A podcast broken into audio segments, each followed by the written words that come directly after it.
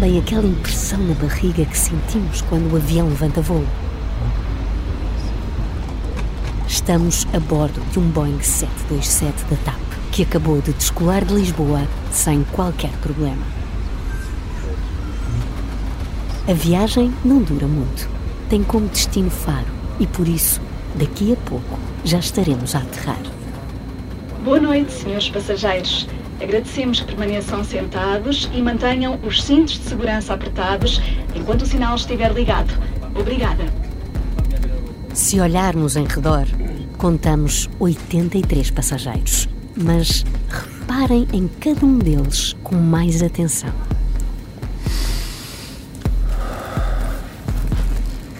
Um dos passageiros das filas de trás parece estar nervoso. Está aparentemente mal disposto. Assim que o sinal de apertar os cintos se apaga, levanta-se para ir à casa de banho. Em vez de se dirigir à que está mais próxima, nas traseiras do avião, percorre todo o corredor até chegar à casa de banho da frente, mesmo junto ao cockpit. Pensando bem, isto deveria ter sido um primeiro sinal de alerta, mas na altura ninguém deu importância a esse pormenor. Quando finalmente derem por falta dele, já será tarde demais.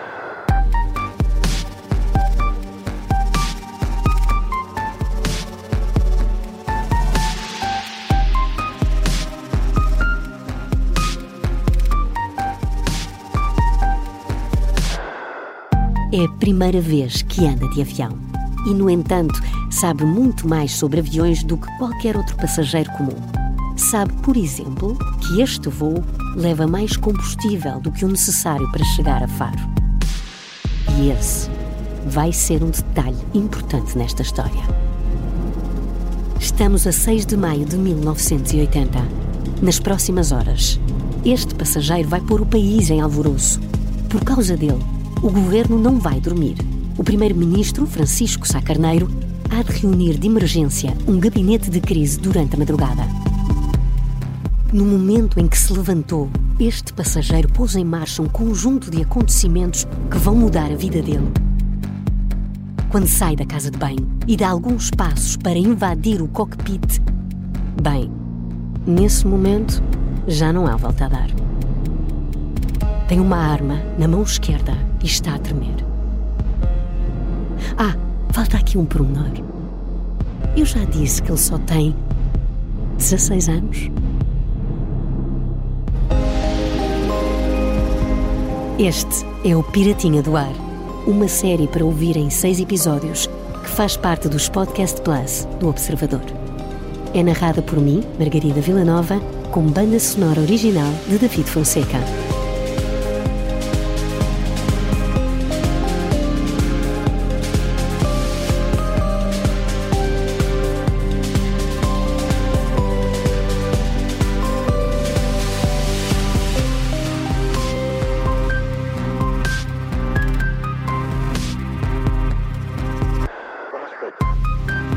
Episódio 1 O sequestro do voo 131.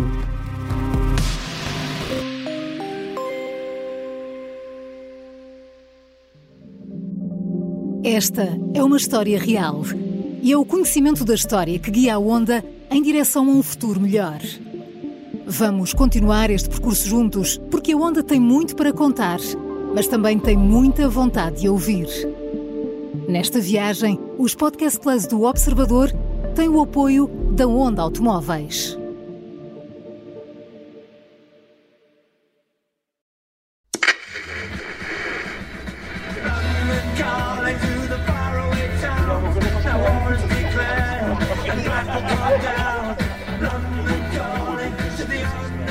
Não foi por falta de aviso.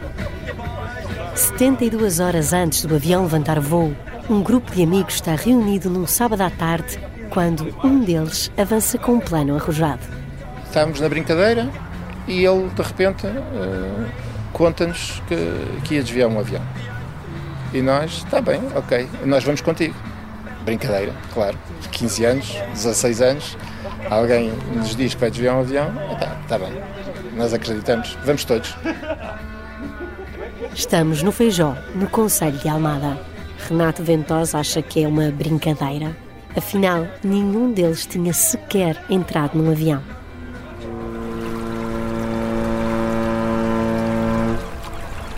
Os amigos saem de casa, atravessam o Tejo e gozam com o plano do Rui. E íamos no, no, no barco, aqueles barcos hum, hum, nos cacilheiros que levavam carros. Portanto, íamos cá fora, da brincadeira, a fazer aviãozinhos de papel e lançar os aviãozinhos para o rio, a dizer: Olha, vou desviar este. Mas o Rui não está a brincar. O plano é mesmo real e estava a ser preparado em segredo há várias semanas. Objetos a levar na mala: máquina fotográfica, flash e dois rolos, bússola, lupa, calculadora. Num caderno de linhas, escreveu tudo o que precisa para avançar com o plano. Caneta Parker. A lista é longa, mas para ele, cada um destes objetos é essencial. Documentos que vão comigo no casaco passaporte, bilhete de identidade, duas agendas, número da conta bancária do pai, carteira com dinheiro, cartão de jornalista, bilhete de avião e gravador. Era uma pessoa muito, muito determinada, cheia de ideias, está com muitas ideias, sempre a querer fazer algo mais. Pronto. Eh, era uma pessoa que tinha uma ideia, e levava, não deixava a ideia a meio, levava a ideia até ao fim, portanto. Renato Ventosa, hoje com 59 anos, recorda o amigo de infância. Um jovem determinado que escreveu um plano e estava preparado para o colocar em ação. Ele mostrou-nos o bilhete e, e, e, eu nem acreditei, nem, nem, nem, nunca tinha visto um bilhete de avião. Aliás, já tinha visto, mas não, nem, nem, nunca tinha tido a preocupação. E houve um, um, dos nossos amigos que olhou para o bilhete e viu: é pá, não, de facto, isto é um bilhete de avião, é verdadeiro. E eu: não é nada, isso é uma brincadeira, não sei o quê. Dizia eu: eh, ele: não, não, isto é um bilhete de avião mesmo, a sério, não sei o quê. O bilhete era mesmo a sério. Foi comprado uns dias antes, um lugar no voo 131 da TAP para a noite de 6 de maio de 1980. Armando Coutinho Ramos é o comandante.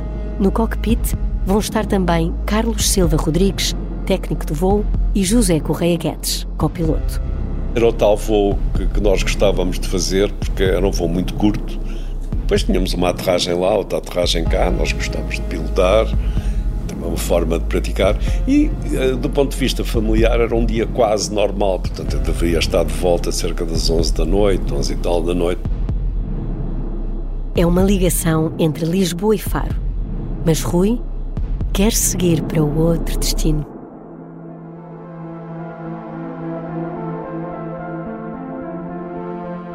Na mochila estão vários utensílios e aparelhos: uma bússola, um fio de nylon, uma chave de parafusos, um gravador de cassetes. Tudo tem o seu propósito e nos próximos episódios vou contar-vos para que serve cada um deles na cabeça do Rui. Mas se tiver de chamar já atenção para um, será certamente para o gravador. É que, escondida lá dentro, vai uma pistola. O jornalista Miguel Cordeiro falou com Renato Ventosa. Ele quis nos provar, então, mas que, como é que fazes, como é que não fazes? Uh, pá, leva uma pistola, uh, o, o meu pai tem. Uh, ah, é, é porreiro, então, mas está a pistola. Ele, de facto, mostrou-nos a pistola ainda andamos na brincadeira com a pistola lá em casa, nesse dia. Carregada? Não, não, não. Uh, não, não. Uh, nós, nós, brincávamos, não, mas também tínhamos, tínhamos consciência do que estávamos a fazer. Não, isso, a pistola não estava carregada. A arma podia não estar carregada naquela tarde, mas no dia em que o Rui entrar a bordo do avião da TAP, já vai levar oito balas no carregador.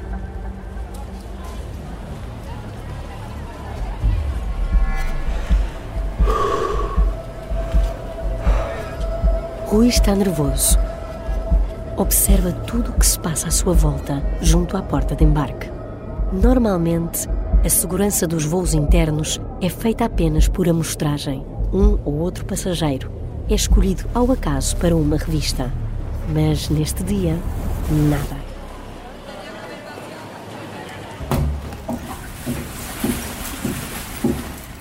Entra numa casa de banho do aeroporto abre a mala de viagem e agarra no gravador portátil. Usa uma chave de parafusos para o abrir.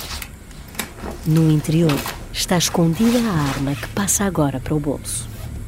Arruma o gravador e entra no avião com a arma no casaco sem que ninguém suspeite de absolutamente nada. Desviar um avião. A ideia hoje parece irrealista, mas na altura era muito comum. There was another airplane hijacking today, a Delta Airlines jet taken over by a gang of hijackers. Many passengers who were on board the plane are in shock. Many have been wounded in the final orgy of violence. But today, after hijacking a Northwest Airlines jet, ransoming the passengers in Seattle, then making a getaway by parachute somewhere between there and Reno, Nevada, Há cerca de 50 anos, o mundo viveu a era dourada da pirataria aérea. Havia tantos desvios de aviões que nos Estados Unidos falava-se mesmo numa epidemia. Chegou a estudar-se a forma como o fenómeno era contagioso. Os investigadores desenvolveram um modelo matemático para provar que, por cada caso de um desvio bem sucedido que aparecia nas notícias, novos casos surgiam nas semanas seguintes. No início dos anos 70, chegou a haver vários sequestros num só dia. Entre 1968 e 1972 foram mais de 300. Isto quer dizer que, em média, era desviado um avião a cada cinco dias. Em alguns casos, os sequestradores exigiam dinheiro. Noutros, tinham motivações políticas. Conseguem adivinhar qual era o principal destino dos aviões desviados?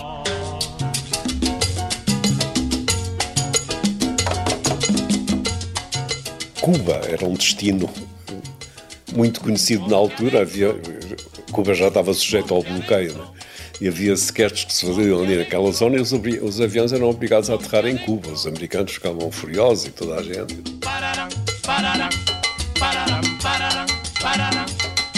José Correia Guedes, copiloto deste voo, tem Cuba na memória e os dados confirmam. De 1968 a 1972, mais de 90 voos foram desviados para Havana. Uma vez lá, os piratas podiam respirar fundo. A pirataria aérea não era punida pela lei cubana e também não existia a hipótese de extradição. Juntando isto à tensão política com os Estados Unidos, Havana era o destino ideal para quem queria extorquir dinheiro, pedir asilo ou simplesmente deixar o território norte-americano. Con que a revolução cubana sabe também pelear e ganhar batalhas em este campo.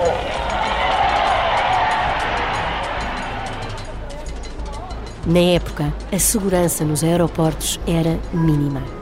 As companhias acreditavam que, se os passageiros tivessem de esperar mais 15 ou 20 minutos por causa de um controle, poderiam decidir viajar de outra forma.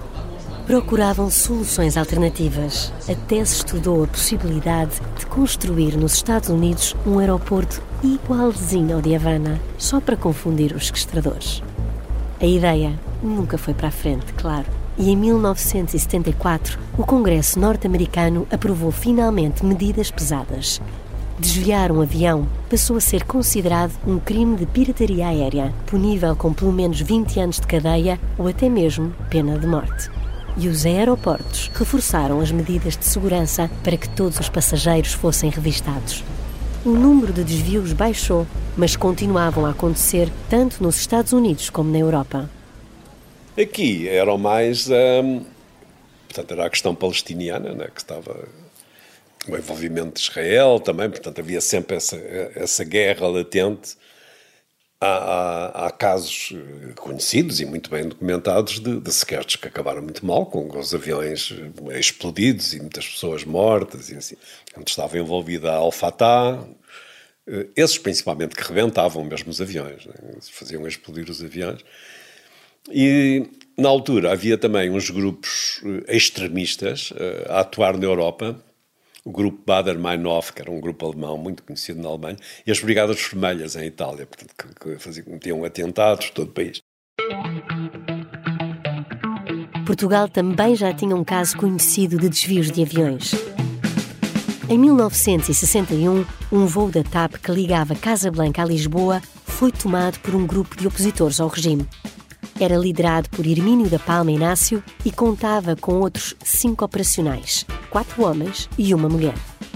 Camilo Mortágua, Amândio Silva, Fernando Vasconcelos, João Martins e Maria Helena Vidal.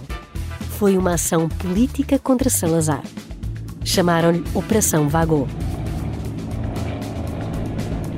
O objetivo era muito simples: lançar milhares de panfletos com mensagens contra o regime salazarista. Lisboa, Barreiro, Beja e Faro. Estas foram as cidades onde choveu propaganda a denunciar a fraude nas eleições para a Assembleia Nacional. Com um colega e um dos meus mestres, o comandante Marcelino, e então um grupo de, de posicionistas, que na altura se dizia, eh, compraram bilhetes para esse avião, para esse voo, e durante o voo foram ao cockpit, eram, estavam armados, mas muito educadamente disseram ao comandante Marcelino: Nós queremos que você dê duas voltas sobre Lisboa para nós lançarmos aqui uns papéis pela janela. E assim foi. Deram umas voltas em Lisboa. Alguns passageiros até ajudaram a operação. Abriram as janelas, o avião foi despressurizado, abriram as janelas e, e pronto. O plano foi cumprido. Os folhetos foram atirados pela janela a baixa altitude o comandante José Sequeira Marcelino comunicou à torre de controle do aeroporto de Lisboa que voava sob coação. A missão terminou com o regresso a Marrocos. Os autores do desvio do avião ainda ficaram retidos durante uma semana, mas conseguiram ir para o Brasil, onde viviam exilados.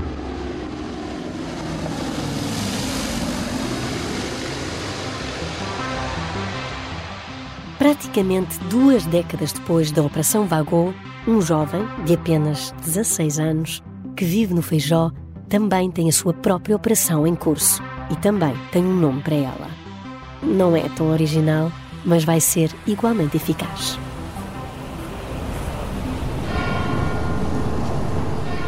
Seis de maio, terça-feira, é o dia escolhido pelo Rui para colocar em prática a Operação TAP.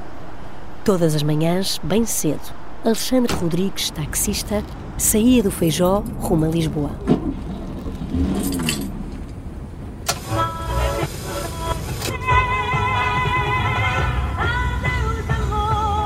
Na primeira viagem do dia, transportava o filho Rui e o amigo Renato Ventosa. Os dois ficavam em Alcântara. O Renato estudava ali num curso de eletrónica. O Rui ainda seguia de autocarro para o campo pequeno para o Colégio Crisfal. Mas, nesta manhã, as coisas não acontecem assim. Nesse dia, eh, ele não foi. E ele estava deitado e, o, pai, o pai dele vira-se para mim: é, para o Rui hoje, não sei o quê, não, não, quer ficar na cama, não, não, não, não, quer vir. E eu falei: então, Rui, o que é que se passa? Não, ah, não, hoje, hoje, hoje não vou, pá, vou ficar aqui. Depois eu, ah, também, pronto, então até logo, tchau. E quando vou embora, ele chama-me. Chama-me uh, e eu, diz lá. Uh, e o pai dele a chamar-nos. Uh, a chamar-me para ir, já era tarde, já estamos atrasados. E ele, não, deixa estar, depois à noite logo sabes.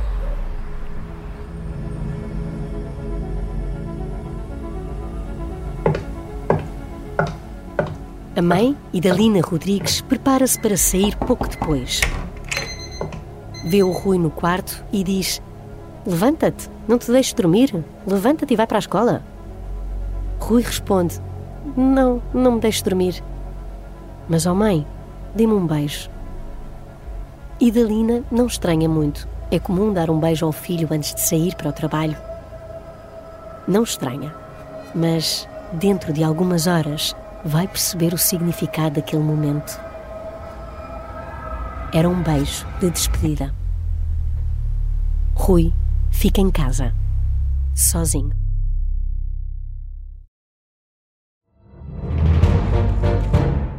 Esta é a história do padre obcecado com a infiltração do comunismo na Igreja que tentou matar o Papa em Fátima. Episódio 4 Beijar o Papa. Saguei! Tirei, tirei a faca. Fui, empunhei, e mesmo no momento em que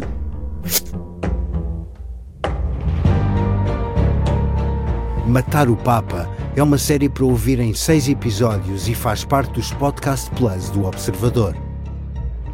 Um novo episódio a cada terça-feira. Os assinantes do Observador têm acesso antecipado a todos os episódios desta série, já disponíveis em observador.pt. Os Podcast Plus do Observador têm o apoio da Kia. Nesta manhã, José Correia Guedes, que já ouvimos neste episódio, também se despede da mulher com um beijo. É, por esta altura, um jovem piloto da TAP. Tem apenas 33 anos. Eu morava em Carcavelos, tinha uma filha pequena, a nossa filha mais velha tinha acabado de nascer, ela nasceu em 78. Minha mulher era professora e morávamos em Carcavelos, vida tranquila, perto da praia, eu fui voar, comia quase todos os dias e despedi-me. Um beijo, até logo. E de repente aconteceu o que aconteceu.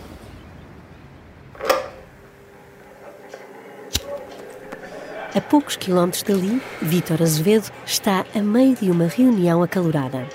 Nessa altura, trabalhava para a TAP e, à volta de uma mesa em Lisboa, naquela tarde, discute-se um projeto ambicioso: a criação de um sindicato que reúna todos os trabalhadores da aviação e aeroportos. Mas Vitor vive em Faro e, se não se despachar, vai perder o último avião de regresso a casa.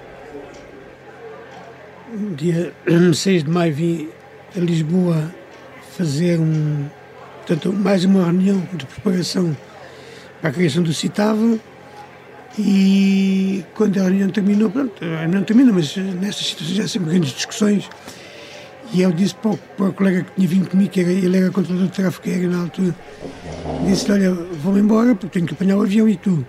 Ele continua a distinguir, eu descia, o nosso sindicato da Marinha Mecânica ficava na Rua da Palma, descia, ia entrar no, entrei no táxi, aliás, e ele apareceu, eu pensei que ele ficasse aí, veio comigo, vamos para o avião.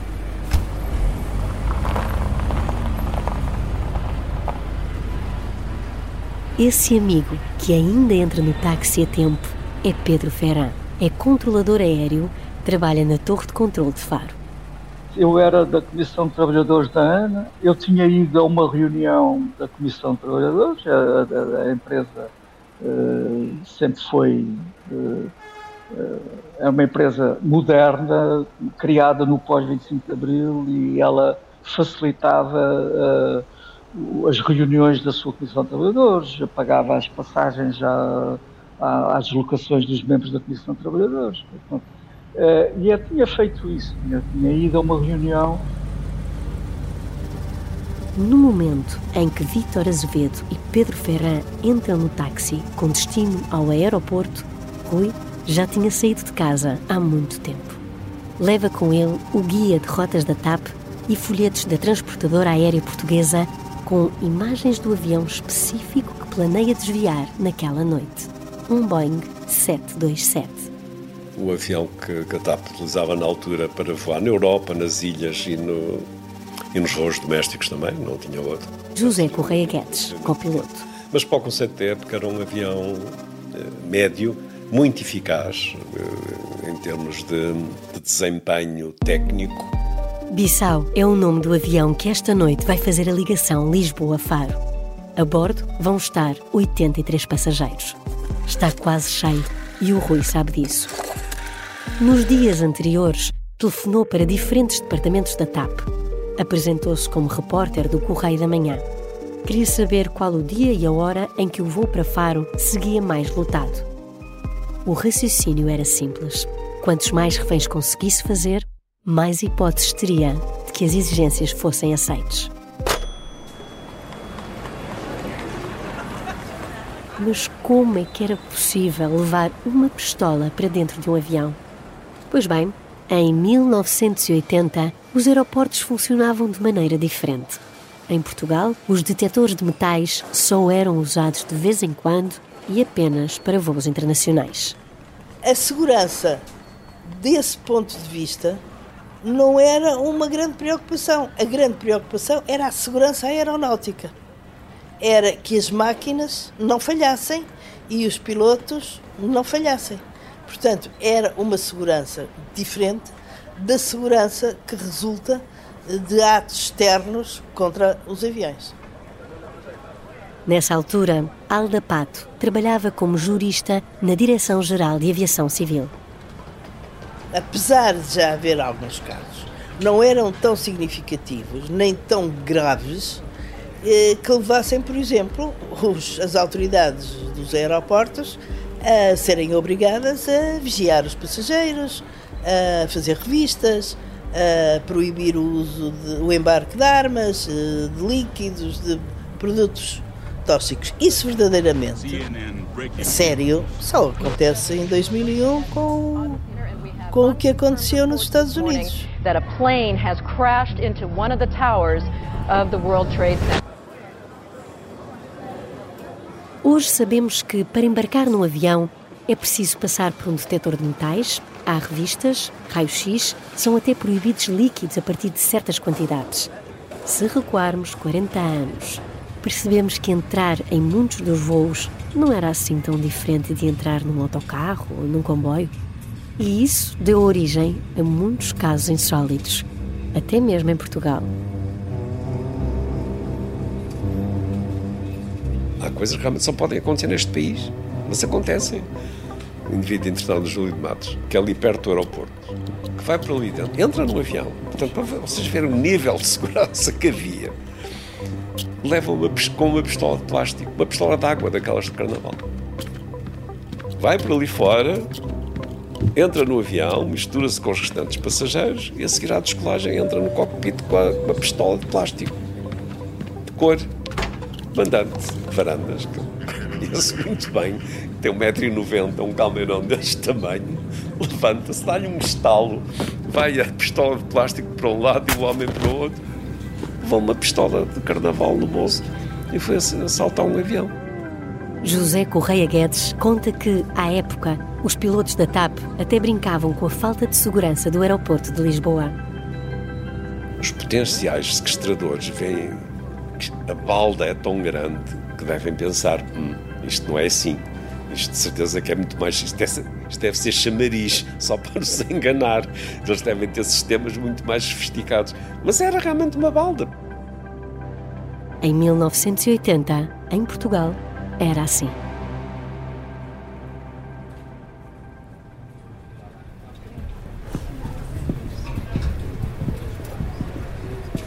No voo embarcam 40 portugueses e 43 estrangeiros. O avião tem um corredor ao centro com três lugares de cada lado. Vítor Azevedo e Pedro Ferran sentam-se do lado esquerdo, na parte de trás do aparelho. Ocupam os dois lugares junto à janela e continuam a discutir a criação do novo sindicato. Pouco depois, chega um miúdo que se senta ao lado deles, junto ao corredor. Ele ia sentado ao meu lado e, uh, estava um bocado nervoso, uh, notava. Eu, quer dizer, eu acredito que em maio houvesse algum calor já, mas ele estava com. Eu até lhe abri o ventilador para ele, ele agradeceu-me. Uh, e mexia-se um bocado no, no, no, na cadeira. Pedro continua a conversa com Vítor, mas ambos percebem o nervosismo do rapaz. Perguntou-me onde ficava a casa de banho, já depois de termos posto os cintos de segurança. Eu disse-lhe que ficava uma na frente do avião outra atrás, e que o avião é um 727-100, um avião relativamente pequeno. E... Mas disse-lhe que ele não podia sair porque já íamos descolar.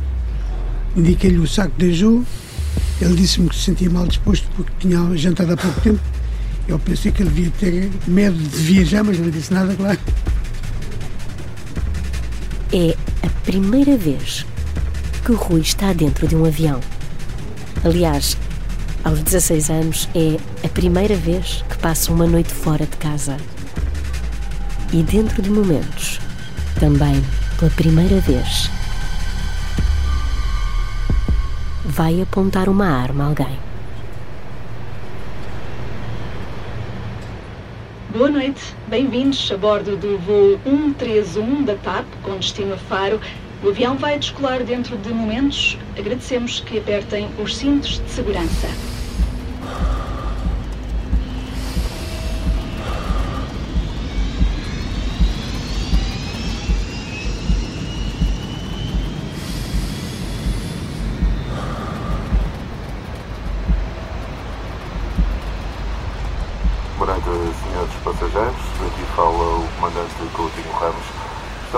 Para a nossa altitude de cruzeiro, que será 20 mil pés. Estaremos a aterrar dentro de 45 minutos. Neste momento estão 20 graus em Faro e voamos com o céu limpo. Rui continua nervoso. Aguarda apenas pelo sinal que lhe vai permitir pôr em marcha a próxima fase do plano. Apagaram-se as luzes dos cintos e tal, as pessoas já se podiam deslocar. Ele saiu logo da, da cadeira, saiu logo da cadeira e caminhou em direção à, à casa de banho, julgo eu, ao pé do cockpit. Nós vimos na parte de trás do avião e ele percorreu aquele espaço todo.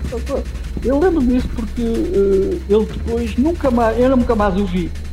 Pedro Ferran tem também na memória que o jovem deixou uma mochila aos pés do lugar onde ia sentado. Não se lembra se levou alguma coisa com ele para a casa de banho, mas nós já sabemos que levou. No bolso do casaco vai a pistola. Rui entra na casa de banho e fecha a porta. A arma está carregada. Ele está pronto. O plano é simples: sair da casa de banho e entrar rapidamente no cockpit. A distância é muito curta. São praticamente porta com porta. A porta do cockpit daquela época era uma porta praticamente de cartão. Era uma coisa que, em caso de emergência, a gente dava-lhe um pontapé e a porta desfazia-se. A porta só lá estava para, até, certo ponto, insonorizar o cockpit, a gente não ouvir o que se passava lá atrás e criar alguma privacidade para os passageiros não estarem a ver o que é que nós estamos a fazer ali no, no cockpit. Portanto, era uma porta muito frágil, não tinha nada, não tem nada a ver com aquilo que se passa hoje, que são portas blindadas. E que não fechava. Chegou ali, rodou a maçaneta, abriu a porta, entrou por ali dentro e apontou-nos a arma. Voltado de braço estendido, com a pistola apontada à minha cabeça. Numa questão de segundos, o sequestrador faz a primeira exigência. A primeira coisa que eu ouço é: vamos para Madrid.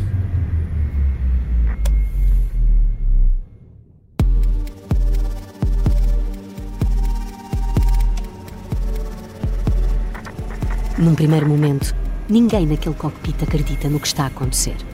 Nós olhávamos uns para os outros: o que é que está a acontecer? O que é que se passa? E o rapaz ia apontando para mim, para o flight engineer, para o comandante, e vamos e vamos para Madrid.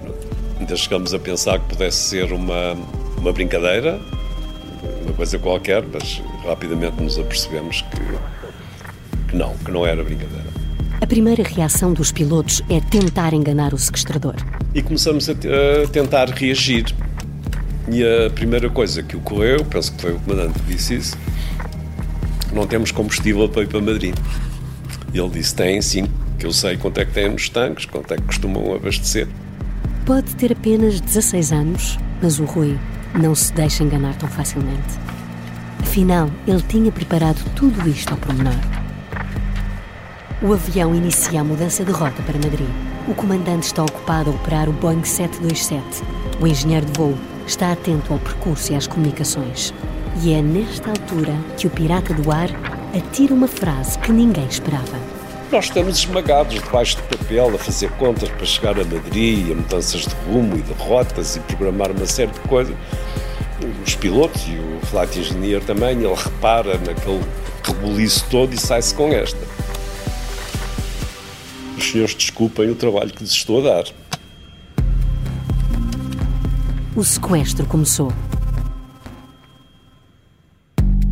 No próximo episódio, o país vai ser surpreendido. Notícia de, uma, de última hora: um avião da TAP que ia para, para Faro foi desviado para Madrid. Bem, aí caiu-nos tudo. Não é? Aquela história que ele tinha contado, agora estava a bater certo. A aventura de Rui Rodrigues está a ser transmitida em direto na televisão e na rádio, mas ninguém sabe ao certo o que se passa. Ninguém dizia nada. O, o comandante não dizia nada, não falava. Não, ninguém dizia nada e o avião a passar e Faro a ficar para trás e nós a, a, a 17 mil pés de altitude. É um pirata do ar diferente, mas tem uma arma real e um plano preparado ao detalhe. E então o que é que tu queres? Perguntei-lhe eu. E ele veio-me então com as, com as suas condições. Afinal, o que quer o nosso piratinha?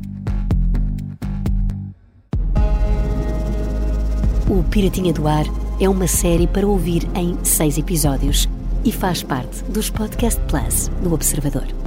É narrada por mim, Margarida Villanova, e tem banda sonora original de David Fonseca. O guião e as entrevistas são de Miguel Cordeiro. A edição é de João Santos Duarte. A sonoplastia é de Beatriz Martel Garcia. A coordenação é de Miguel Pinheiro, Filomena Martins, Pedro Jorge Castro, Ricardo Conceição e Sara Antunes de Oliveira. Neste episódio, ouvimos excertos das músicas London Calling, dos The Clash, Correl El Golpe, de Israel Cachá Lopes, Eight Miles High, dos The Birds e Adeus Amor, de Manuela Bravo.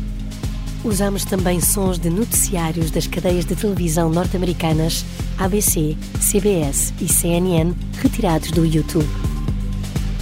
Podcast Plus do Observador. É mais do que um podcast. Os Podcast Plus do Observador têm o apoio da Onda Automóveis.